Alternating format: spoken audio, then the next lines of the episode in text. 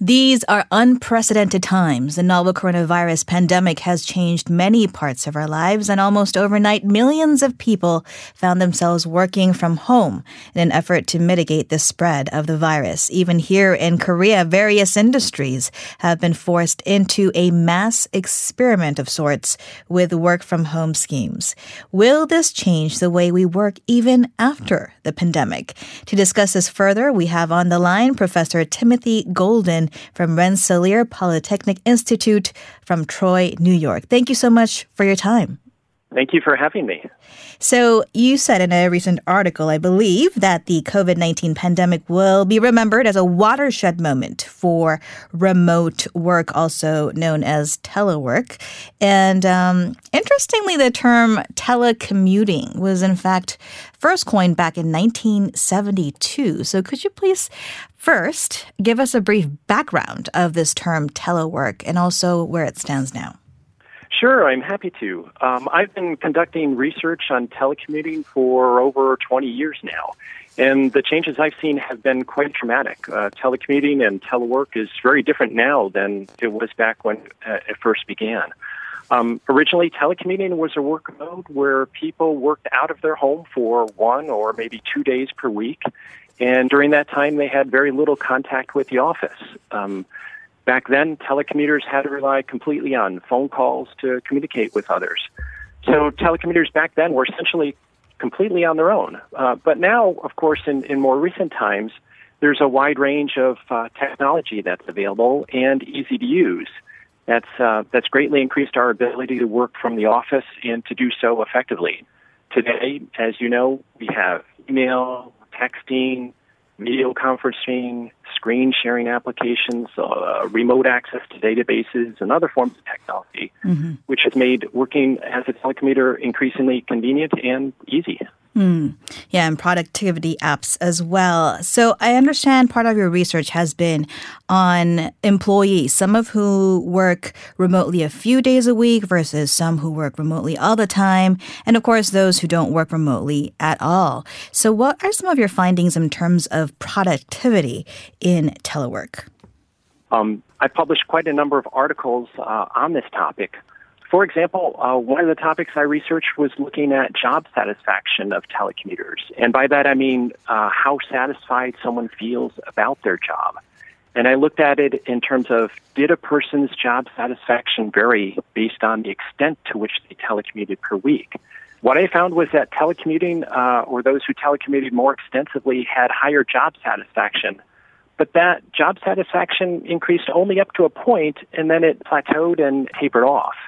And in one of my studies, that occurred about fifteen hours per week or so. Mm. But job satisfaction also varied based on a number of work-related factors. So certainly um, the extent of telecommuting someone does per week is, is very important and, and a, can be a potentially in, a large impact on telecommuting. Mm. Um, and you talked about job satisfaction. We've obviously starting to find our bearings in terms of working remotely. But of course, there are things that happens in the real life in-person settings, such as coffee time with your peers or chit-chat at the water cooler. These are harder to replicate uh, via the internet. So um, how do you think we can feel perhaps less isolated professionally and socially? Because these, you know, little traditions that we took for granted do have some value when it comes to bouncing off ideas as well. Yes, absolutely. Um, you know, maintaining those personal connections and social interactions are, are very important to do when you're working remotely away from the office. Uh, one of the things you can do is to be proactive about reaching out to others. You know, don't just let them uh, or wait for them to contact you, but rather reach out to them to communicate. What I often suggest to people is to try what I term as virtual lunches with a friend. So So try sitting in front of the computer screen and and uh, uh, and, and a video conference, and have that, that sort of visual interaction with people as you sit there and maybe eat your sandwich or or uh, sit uh, and eat your lunch. And this helps this helps people feel more connected. You know, and during those those interactions with other people, you can also try.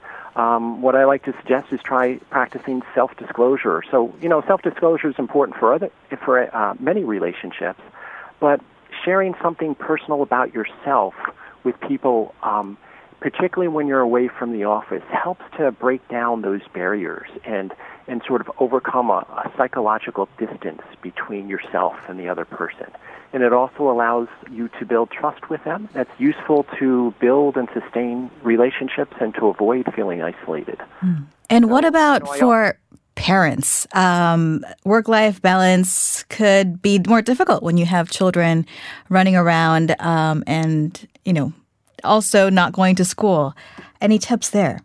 Absolutely, yes. uh, this is very important to consider, especially in today's environment uh, where people are forced to be working from home. Um, let me suggest a couple of things. Um, first, uh, you know, you have to think carefully about where in your home is best uh, to work, and, and that workspace that you can create is hopefully as free from distractions as possible.